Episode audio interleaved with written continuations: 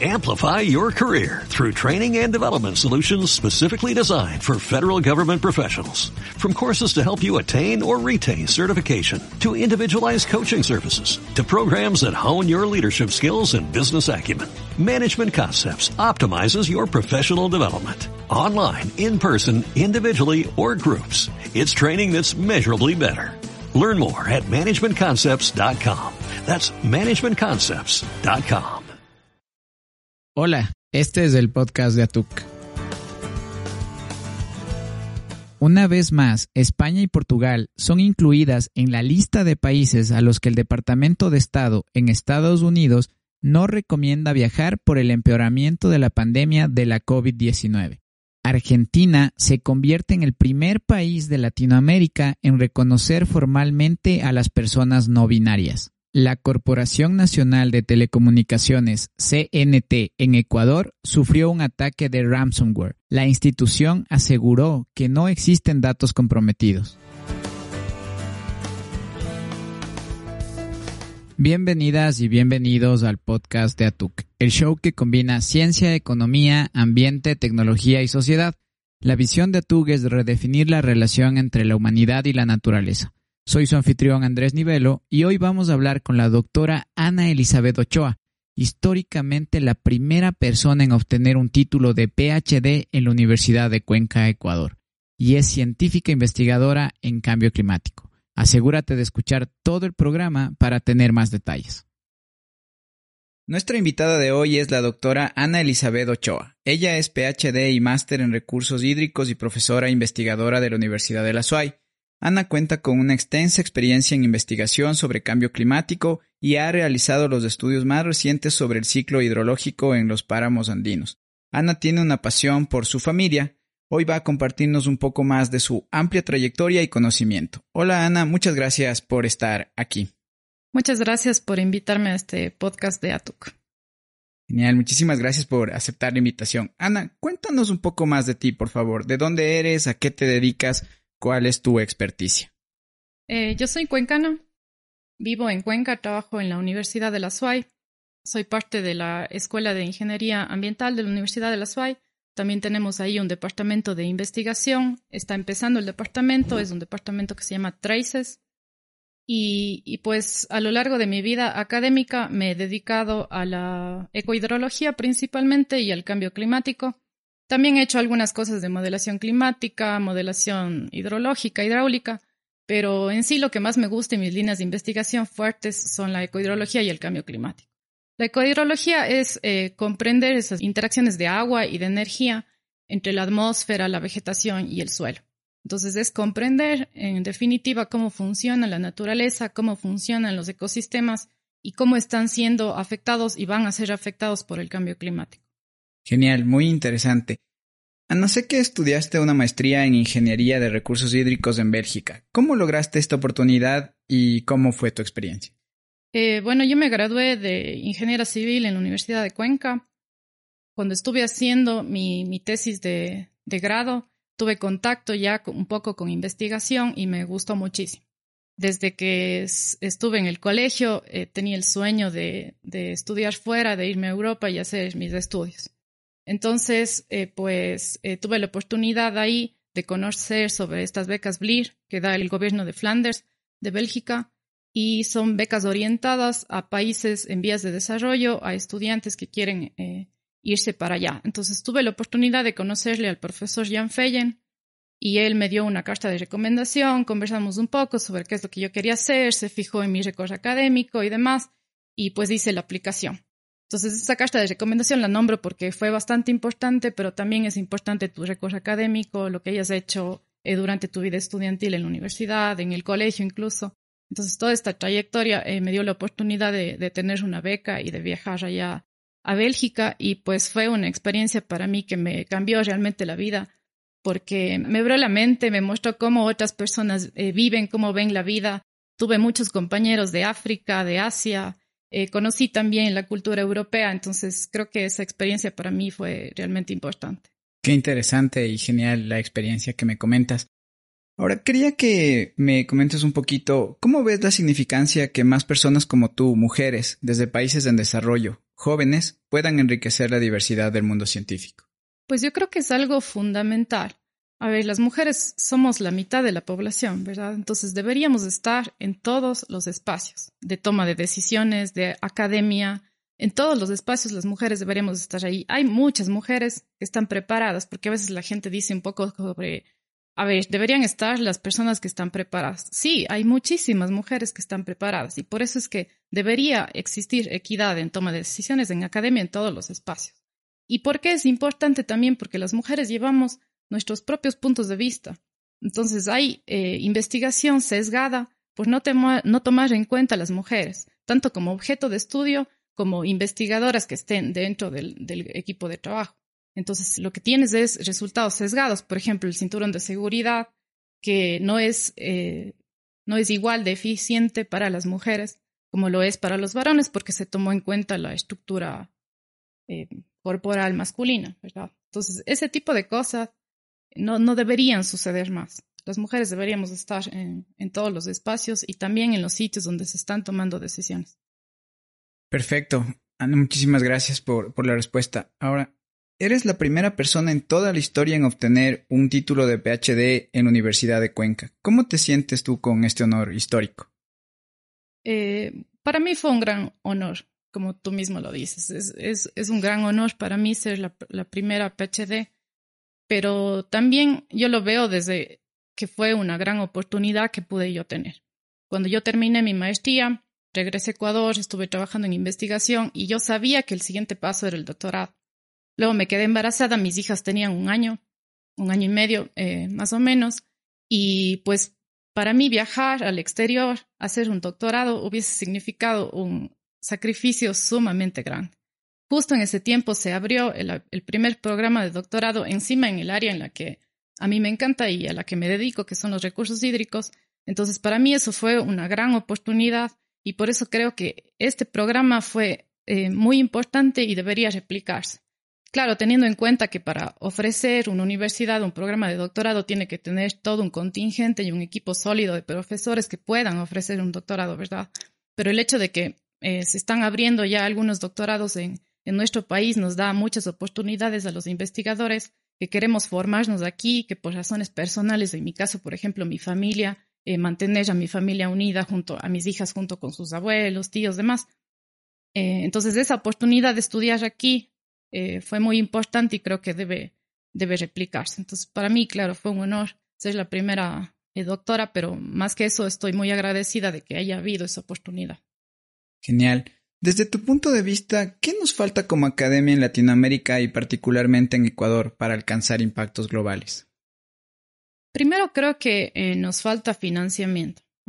En el país, en los países en, desarrollo, se da muy poco financiamiento para la investigación. Entonces, los investigadores sin financiamiento, sin acceso a equipos, por ejemplo, en mi campo necesitamos sensores, equipos que poner en campo, eso significa dinero.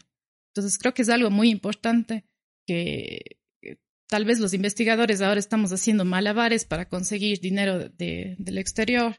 Entonces sí hay em, financiamiento desde Alemania, de países europeos, desde Estados Unidos, que, que dan financiamiento hacia el país, pero creo que el país mismo debería tener un financiamiento mayor para investigación. Y también em, tomar en cuenta a los investigadores eh, tener una, sensación distinta hacia los investigadores, porque incluso dentro de la academia a veces se les ve a los investigadores como una pequeña élite, donde a ellos les dan eh, horas de investigación y están ahí haciendo sus cosas y minimizan mucho el trabajo de los investigadores, que para nada debe ser así, porque aparte de dar docencia, aparte de dedicarnos a la gestión, que ya de por sí toma mucho tiempo, dedicarse encima a la investigación con bajos recursos es realmente hacer un esfuerzo eh, muy grande. Entonces, se debe mirar desde dentro de la academia y desde fuera de la sociedad a los investigadores como personas que tienen mucho que aportar al país.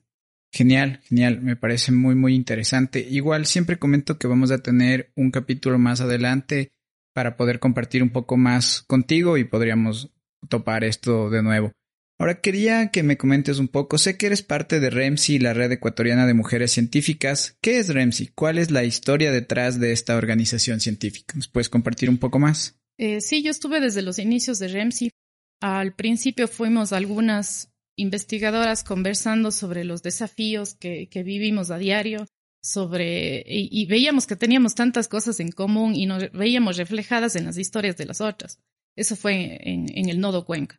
Estuvimos como cuatro o cinco eh, personas ahí conversando sobre esto y una de ellas nos dijo, eh, yo tengo un contacto en Quito y ellas también quieren ver si es que eh, iniciamos una red de, mujeres, de mujeres científicas en Ecuador.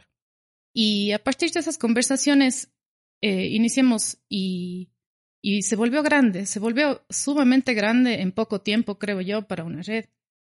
Y eso da muestra de que las mujeres queremos conversar al respecto y queremos solucionar algo. Entonces también es esa propuesta de hagamos algo para cambiar esta realidad de que hay pocas mujeres, por ejemplo, en ciencia. Genial. Justamente quisiera que nos comentes un, poco más sobre esto. Quisiera que nos, nos, compartas cuáles son los desafíos particulares que experimentan las mujeres en el entorno científico, experiencias tuyas o de tus colegas. Pues han habido varios. Si es que hablo de experiencias personales y, y de cosas que he visto cercana, han habido pues eh, bastantes desafíos que yo puedo encontrar desde cosas pequeñas como micromachismos que uno encuentra que normalizan, muchas mujeres incluso normalizamos micromachismos que se dan dentro de la universidad, hasta violencia machista de estudiantes eh, diciendo que profesores les han atacado o, o, claro, violencia sexual. Entonces, esas cosas alejan a las mujeres de la universidad.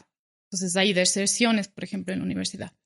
Pero eh, con respecto ya a las mujeres científicas, hay una, una caída de la participación de las mujeres científicas después del doctorado. Entonces, eso quiere decir que muchas mujeres quieren estar en la academia porque si tú haces un doctorado es porque te interesa la academia, te interesa la investigación. Pero luego ya no eres profesora titular, ya no eres profesora auxiliar, ya muchas mujeres no se quedan en el ambiente académico. Y eso se debe a algunas cosas. En mi punto de vista eh, personal, creo que es, por ejemplo, la maternidad, porque en nuestra sociedad todavía el cuidado de los hijos, el cuidado del hogar, está principalmente en las mujeres. Entonces somos las mujeres responsables de los hijos, de la casa, del cuidado a veces de personas de la tercera edad, y entonces ya no nos queda demasiado tiempo, mientras que los varones, los investigadores, ellos están dedicados a su trabajo, casi el 100%, y tienen esposas que están dedicadas a lo demás. Estoy generalizando un poco, pero es la realidad de muchas mujeres que yo he visto y, creo que por eso también es que e, existe esta deserción. Entonces nos enfrentamos, claro, a, cosas que, que, también los investigadores varones se enfrentan, que es la falta de financiamiento y todo eso que hablamos, pero hay cosas muy específicas que pasamos las mujeres que son reflejo de la sociedad machista en la que vivimos, que se traslada a la academia. ¿Te declaras abiertamente como feminista? ¿Consideras que existe comúnmente una visión sesgada hacia lo que significa el feminismo en Ecuador? Sí, sí me declaro abiertamente feminista porque creo que el feminismo es esta noción radical de que las mujeres somos seres humanos. Es simplemente eso. Entonces es eh, pedir, eh, demandar nuestros derechos básicos. Y creo que, que, bajo ese concepto muchas personas entonces dirán, sí, claro, soy feminista, ¿verdad? Y muchas mujeres dirán, claro, yo también pienso que las mujeres somos seres humanos y dirán, sí, somos feministas. Pero no lo dicen y he escuchado muchas mujeres que incluso he visto, incluso he visto de cerca mujeres que actúan como con, con principios feministas, mujeres que, que tienen actitudes feministas, decir, no, yo no soy feminista o yo no soy muy feminista.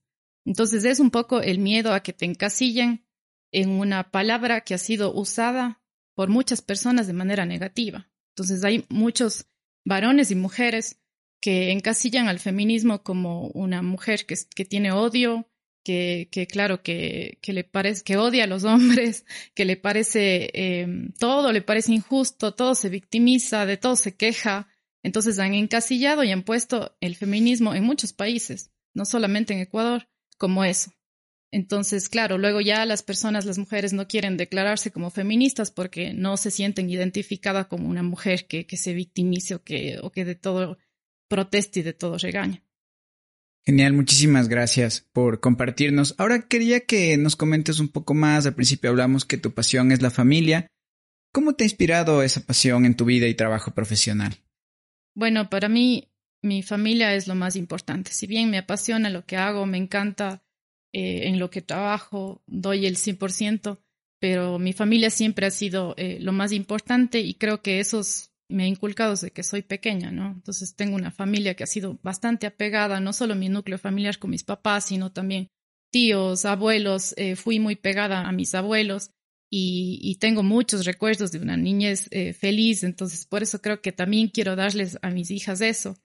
Y con mi esposo también somos, eh, tenemos un, núcleo familiar muy bonito y, creo que eso me ha ayudado mucho en mi aspecto profesional, porque si uno está tranquilo con lo que está sucediendo en la casa, si llegas a tu casa y te sientes relajado, si te quitas del estrés jugando con tus hijas, estando con, con, tu, con tu pareja, entonces, claro, eso te ayuda a que también en la vida profesional te vaya bien porque estás tranquilo de lo que está sucediendo en tu vida privada. Genial, muchísimas, muchísimas gracias. Veo que es así y pues felicitaciones, me parece genial cómo lo llevas. Ahora quería que nos comentes una última pregunta que siempre hacemos. ¿Qué mensaje final quisieras transmitir a la audiencia del podcast de Atuk? Bueno, de todo lo que hemos comentado, sobre todo en las, últimas preguntas que me has hecho, yo eh, sí quisiera eh, llamar un poco como a la, a la reflexión a los que nos están escuchando y pensar eh, cada uno desde nuestra trinchera, desde nuestro lugar, qué privilegios son los que somos los, los, que tenemos, ¿no? Tal vez si soy varón, si tuve acceso a la educación, si, si pude hacer una maestría en la universidad, el doctorado, ya tengo algunos privilegios frente a otras personas que no tuvieron esas oportunidades. Y eso te va a llevar a ponerte en el lugar de los demás, a tener un poco más de empatía y tal vez a cambiar un poco eh, tu círculo. ¿sí? Entonces, más aún si estás en, puestos de decisión y, puedes, puedes tomar eh, decisiones de que exista más diversidad en tu equipo de trabajo. Y eso va a apostar mucho en todos los ámbitos de la sociedad, no solamente en la academia, a que exista eh, mayor diversidad y a que existan también más oportunidades. Muchísimas gracias, Ana. Me ha gustado muchísimo poder compartir contigo el día de hoy y pues vamos a tener un episodio más y una vez más muchísimas gracias por aceptar la invitación al podcast de TUC. Muchas gracias a ustedes por la invitación. Este episodio del podcast de TUC fue traído a ustedes gracias a la Red Ecuatoriana de Mujeres Científicas, REMSI es una red de apoyo e intercambio de conocimiento formada por mujeres activas en varias ramas de las ciencias en el Ecuador. REMSI busca visibilizar el trabajo y los retos que enfrentan las mujeres en la academia, así como promover el trabajo científico de mujeres ecuatorianas e incrementar su participación y reconocimiento en la academia de Ecuador y el mundo.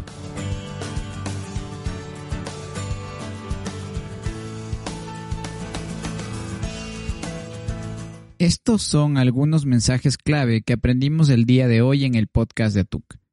Las mujeres deberían formar parte de todos los espacios de toma de decisiones y academia. Existen muchas mujeres preparadas y el no tomar en cuenta a las mujeres nos hace tomar decisiones sesgadas. También aprendimos que nos falta financiamiento en los países en desarrollo para investigación. Los investigadores y las investigadoras hacen lo posible para conseguir financiamiento. Debemos mirarlos a ellos y ellas como personas que tienen mucho que aportar al país. De igual manera nos compartió que REMSI, la Red Ecuatoriana de Mujeres Científicas, busca solucionar la realidad que vivimos al momento, que es que existen pocas mujeres en ciencia. Nos compartió que existe una caída de la participación de las mujeres científicas después del doctorado, y que se debe a varios factores, entre uno de ellos la maternidad. De igual forma, nos compartió que el feminismo es demandar los derechos básicos de las mujeres y se debe empezar a utilizar bien este término. Por último, nos invitó a reflexionar, que pensemos en qué privilegios tenemos y valoremos lo que realmente hemos podido obtener y de esta manera empaticemos más para lograr una mayor diversidad en todos los aspectos en los que vivimos. En nuestro próximo episodio del podcast de ATUC conversaremos acerca de la ciencia detrás del cambio climático. ¿Qué sabemos y qué no sabemos? ¿Y cómo los páramos andinos están siendo estudiados y conservados? ATUC apoya el trabajo de la Red Ecuatoriana de Mujeres Científicas. Haz clic en los enlaces en la descripción de este episodio para visitar su página web y redes sociales.